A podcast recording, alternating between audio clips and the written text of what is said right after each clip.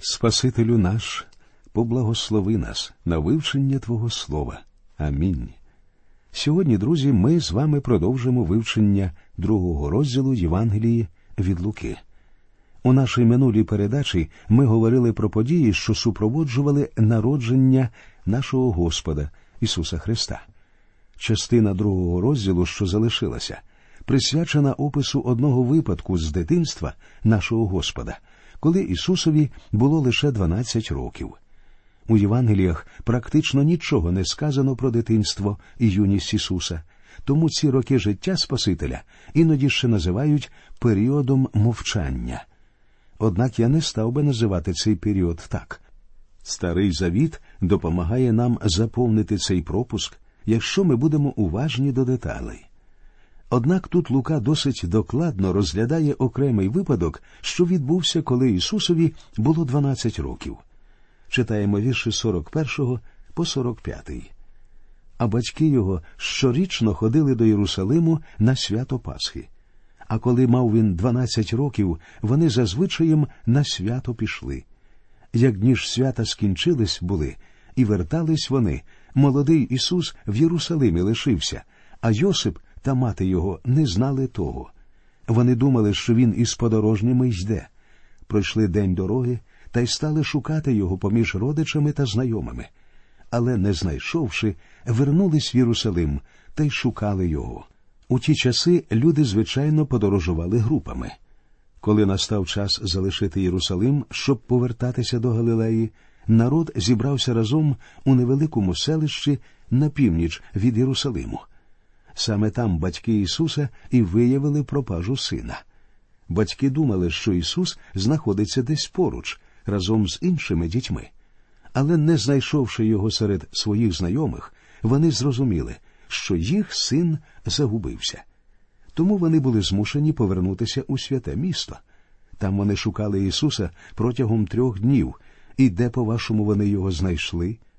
Ісус знаходився в храмі. Я думаю, що Марія та Йосип були досить незадоволені сином. І сталося, що третього дня відшукали у храмі його, як сидів серед учителів, і вислухував їх і запитував їх. Усі ж, хто слухав його, дивувалися розумові та його відповідям. І як вони його вгледіли, то здивувались, а мати сказала до нього Дитино, чому так ти зробив нам? Ось твій батько, та я з журбою шукали тебе. А він їм відказав Чого ж ви шукали мене? Хіба ви не знали, що повинно мені бути в тому, що належить моєму отцеві? Та не зрозуміли вони того слова, що він їм говорив. Коли Марія та Йосип зрештою відшукали Ісуса, він сидів у храмі серед книжників і вчителів, запитуючи їх і слухаючи їхні відповіді. Очевидно, він ставив їм такі запитання, на які ті не могли відповісти. Ці вчителі дивувалися його розуму, тому що йому було лише 12 років. Як ми бачимо з відповіді Ісуса, хлопчик був здивований, що його батьки не знали, де їм шукати свого сина. Адже це було так природньо, що Ісус повинен був знаходитися в домі свого батька. І якби Йосип дійсно був батьком Ісуса, він міг би в цей момент щось сказати хлопчикові про те, що це він його батько. Однак ми пам'ятаємо, що Йосип не був батьком цієї дитини, і Господь говорив тут про свого небесного батька. Читаємо далі. І пішов він із ними, і прибув у Назарет, і був їм слухняний, а мати його зберігала оці всі слова в своїм серці. А Ісус зростав мудрістю і віком та благодаттю у Бога і людей. Сказано, що Ісус був їм слухняний.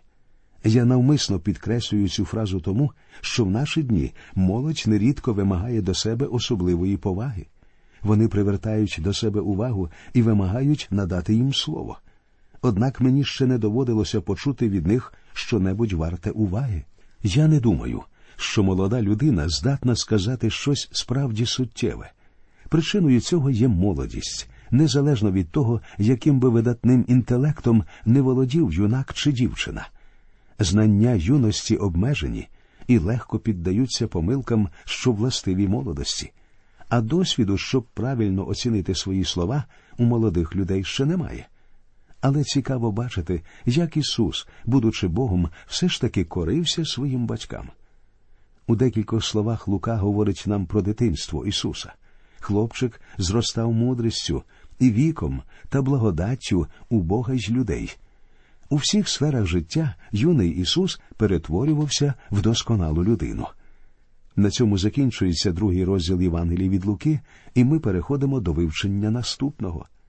На початку третього розділу Лука знову повертається до особистості Іоанна Хрестителя і розповідає нам про його служіння.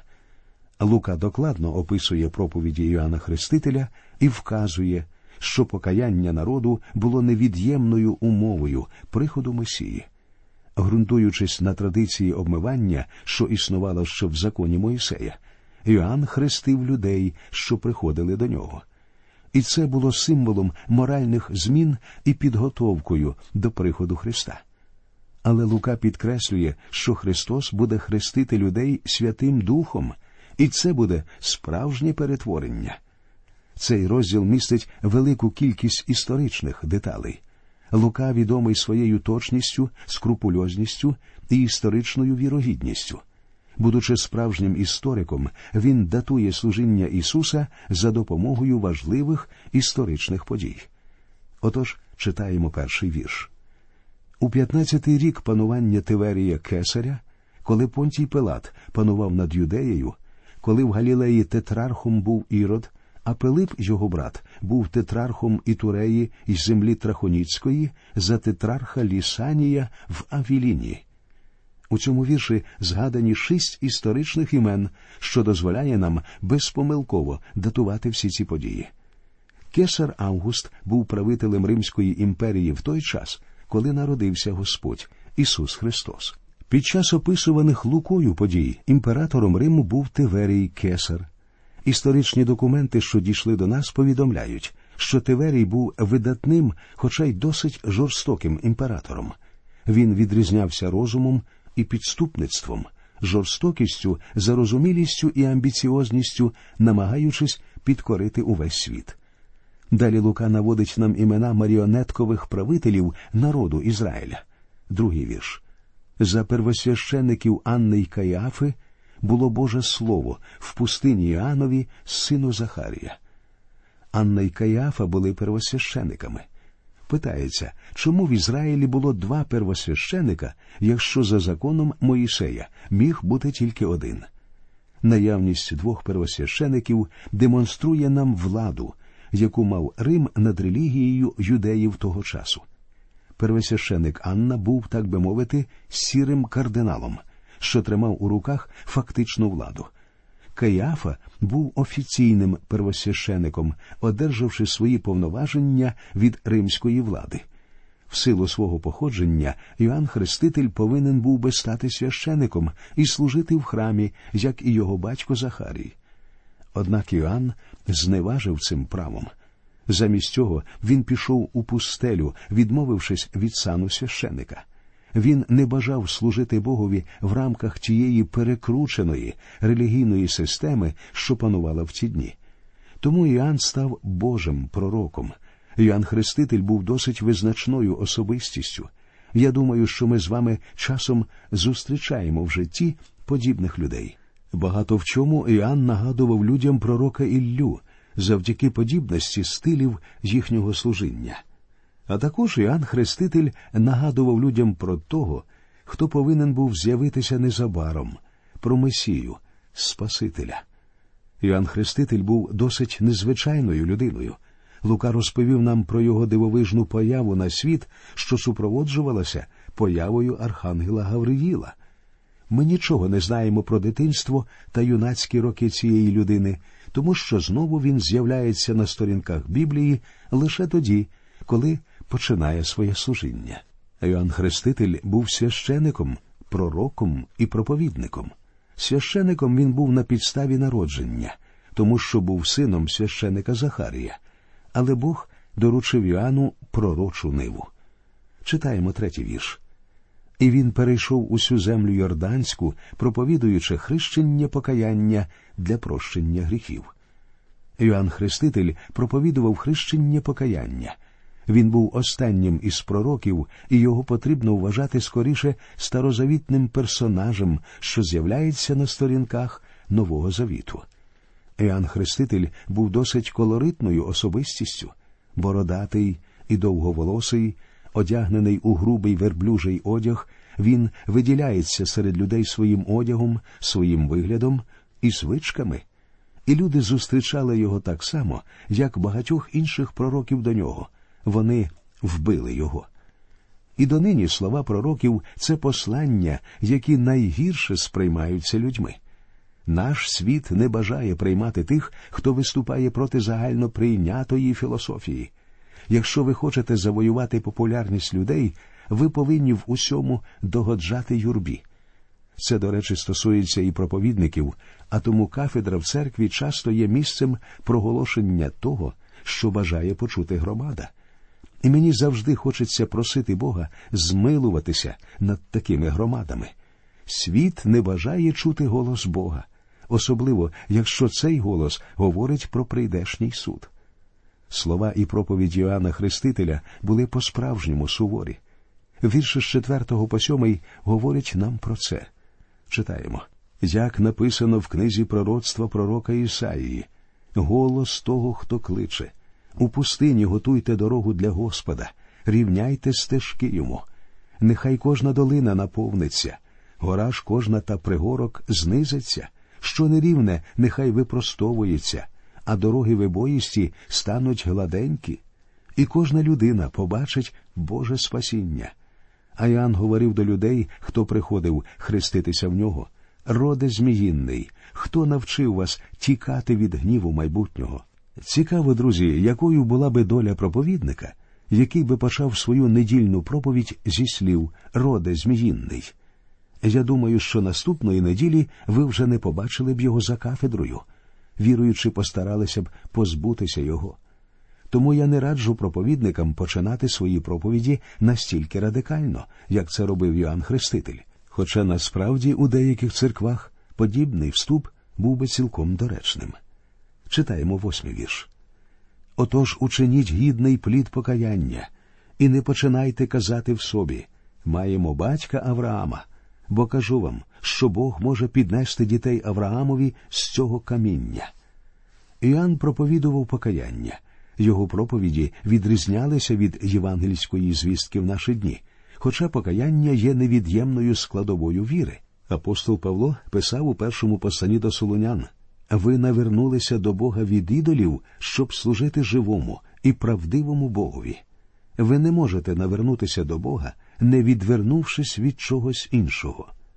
Дійсно, коли ви відвертаєтесь від чогось одного, ви автоматично повертаєтесь до чогось другого. Коли ви навертаєтесь до Бога, ви пориваєте зі своїми колишніми гріхами. У цьому і полягає принцип покаяння. Коли ви приймаєте Христа своїм Спасителем, ви обов'язково повинні відвернутися від світу і від того, що є в цьому світі. Можливо, ви чули про любов Бога, але, можливо, вас ще й досі не охопила ця любов, і ви думаєте, чому так відбувається? Тоді ви повинні почути голос, що доноситься до нас з пустелі. Покайтеся. Покаяння, друзі, це складова частина Спасительної віри. Божа звістка, що звернена до нас, з вами говорить віруй в Господа Ісуса, і будеш спасенний ти. Ми проповідуємо Божу благодать, яка спасає. І якщо ви відчули цю благодать Бога і навернулися до нього, ви повинні будете також відвернутися від своїх гріхів. Друзі, якщо ви не залишите своїх гріхів, це буде означати лише те, що ви не навернулися до Бога повністю. Покаяння є найважливішою частиною спасіння. Читаємо дев'ятий вірш. Бо вже он до коріння дерев і сокира прикладена. Кожне ж дерево, що доброго плоду не родить, буде зрубане та до огню буде вкинене.